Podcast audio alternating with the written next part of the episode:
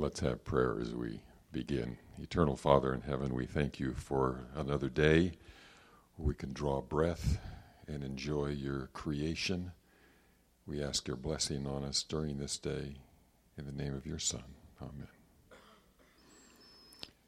You may have heard the story of the farmer who uh, went to church and he was the only one who showed up and the preacher got up and looked around and said, Well, you know, I guess nobody came today, so we'll cancel the services today. And the farmer said to the preacher, Well, you know, when I go out to feed the cattle, if only one shows up, I feed it. And so the the preacher took that advice and got up on the pulpit and preached a stem winding sermon for 45 minutes, just really preached away. And after he was done, he used to shake the hand of the farmer. And the farmer said, You know, when only one cow shows up, I don't dump the whole load on him. so I'm not going to dump the whole load on you this morning. We'll get have a chance to get to breakfast. And I also want to appreciate Sean and those who've been trying to connect my words with the pictures on the screen. I know that's not always easy. Um, the picture there now, though, I did, well, it's a little hard to see, but it is of a uh, Southern Adventist University. Some of you may not have uh, ever seen the university, and I thought it might be nice for you to see the campus of Southern Adventist University. I've been involved in education for a long time, and so I decided I would uh, share with you really about Christian education today. and I'm going to start by reading from a book. Um, and uh, this is a, right out of the book. Our parents were 100% believers in Christian education. Although they had little or no education, both dad and mom were united on a program of Christian education for all nine children. Where did they get this compelling, irresistible urge to have their children in Seventh Adventist schools? They certainly did not become indoctrinated in the Ukraine, where they came from for there were no Seventh day Adventist schools there. In those days, there were very few Spirit of Prophecy books published in German. My brother recalls the time our dad and mother returned from camp meeting. They brought with them a light green, hard covered book, about 120 pages, that changed our future. This little book was probably the first copy in the United States of a German translation which had significant statements from the testimonies about Christian education statements like this, and this is in the book uh, Child Guidance at this point.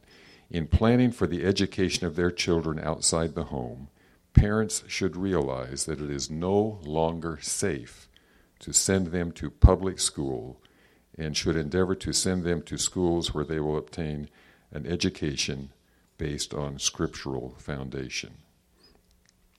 I continue reading in the book. Eldina and Albert, the two oldest, were already enrolled in an elementary school in a local public school. I, the third, was about to begin. Going to church school presented an impossible situation. Dad had homesteaded a tract of land, half a section, in North Dakota, and built a two story home there that was going to serve them for many years. It didn't take father and mother many weeks to discover at least one option to the problem posed by Ellen White's book. They hitched a team of horses to a buggy and started their search for land near the Seventh day Adventist Church. That posed a problem, but they would not be hindered by this obstacle. They found, it, found 160 acres for sale one mile from the church.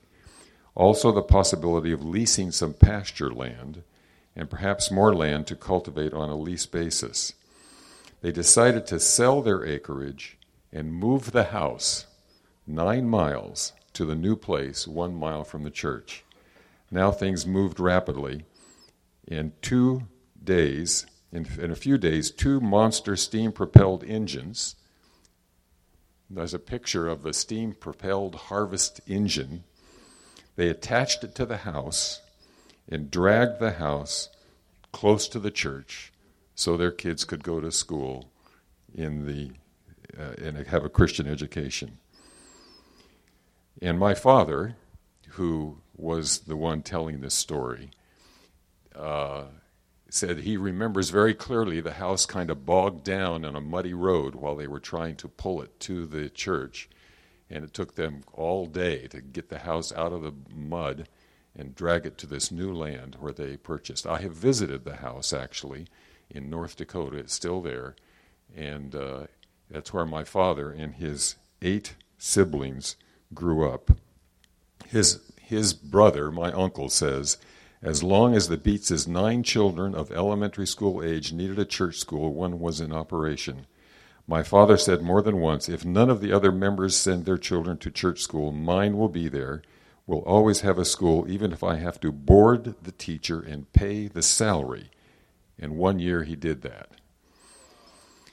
My dad used to say he didn't necessarily like the teacher boarding at their house because when he got in trouble at school, he came home and the teacher was there. and what are the results of that Christian education? It's a little hard to see all of these people, but those are the nine brothers and sisters.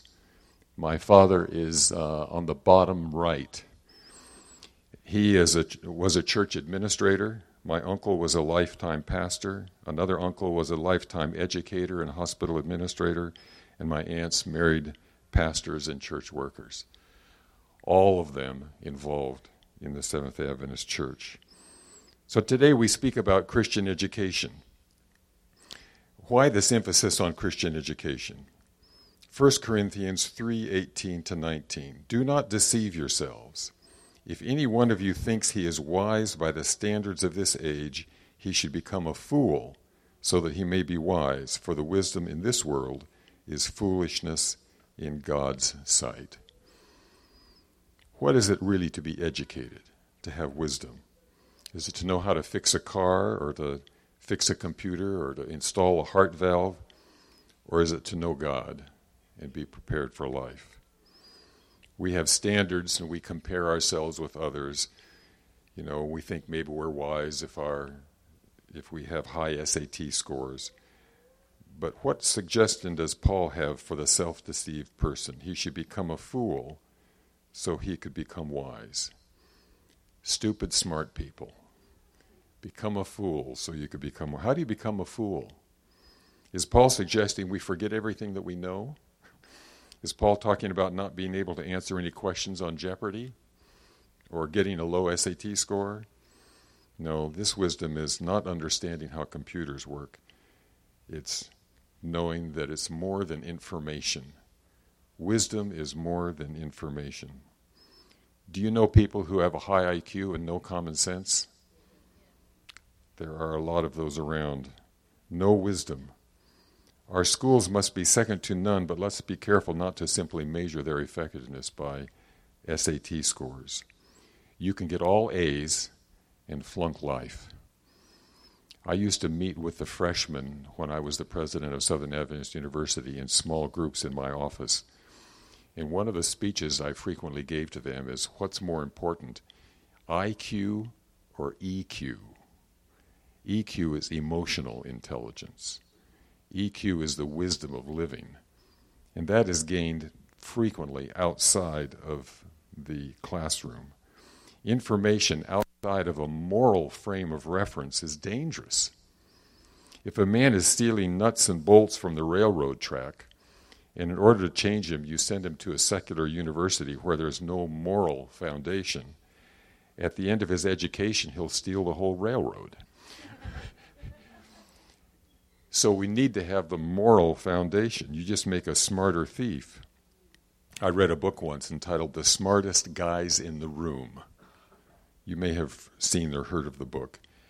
And the subtitle is The Amazing Rise and the Scandalous Fall of Enron. The smartest guys in the room. They were smart, but they were fools. Worldly wisdom Solomon pursued, I devoted myself to study and explore wisdom, all that's done under heaven. I've seen all the things that are done under the sun. All of them are meaningless, a chasing after the wind. There's no shortage of information today. If you want information, Google it. you can get just about any information that you want. Information doesn't prevent people from joining ISIS in holy wars. In fact, the internet is a recruitment tool. Solomon said, Yet I surveyed all that my hands had done and all I toiled to achieve, and it was meaningless. Henry Adams said, Nothing in education is so astonishing as the amount of ignorance it accumulates in the form of inert facts. So, true education gives meaning to life.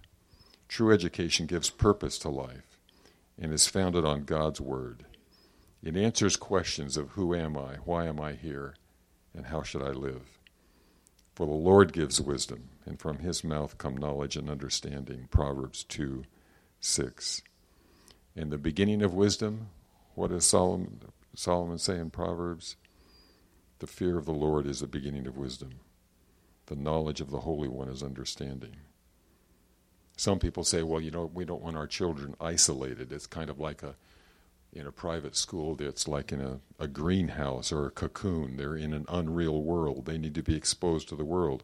I make no apology for having a greenhouse. A greenhouse is a good place to grow things. A cocoon is the only place that a butterfly can develop. An incubator is designed to protect the young developing eggs. There would be no reason to exist if it was not to provide an environment that was different and protective of minds while at the same time exposing them to ideas they will confront in the world. Martin Luther said, I would advise no one to send his child where the Holy Scriptures are not supreme. Every institution that does not unceasingly pursue the study of God's Word becomes corrupt. I greatly fear that the universities, unless they teach Holy Scriptures diligently and impress them on the young students, are wide gates to hell. Luther was not particularly known for understatement. and, uh, and the reality is today, in many public universities, they are wide gates to hell, for the young people there are exposed to uh, things that they would be better off not being exposed to. And even if they are exposed to them, they're not exposed to them in a moral context or in a context of faith.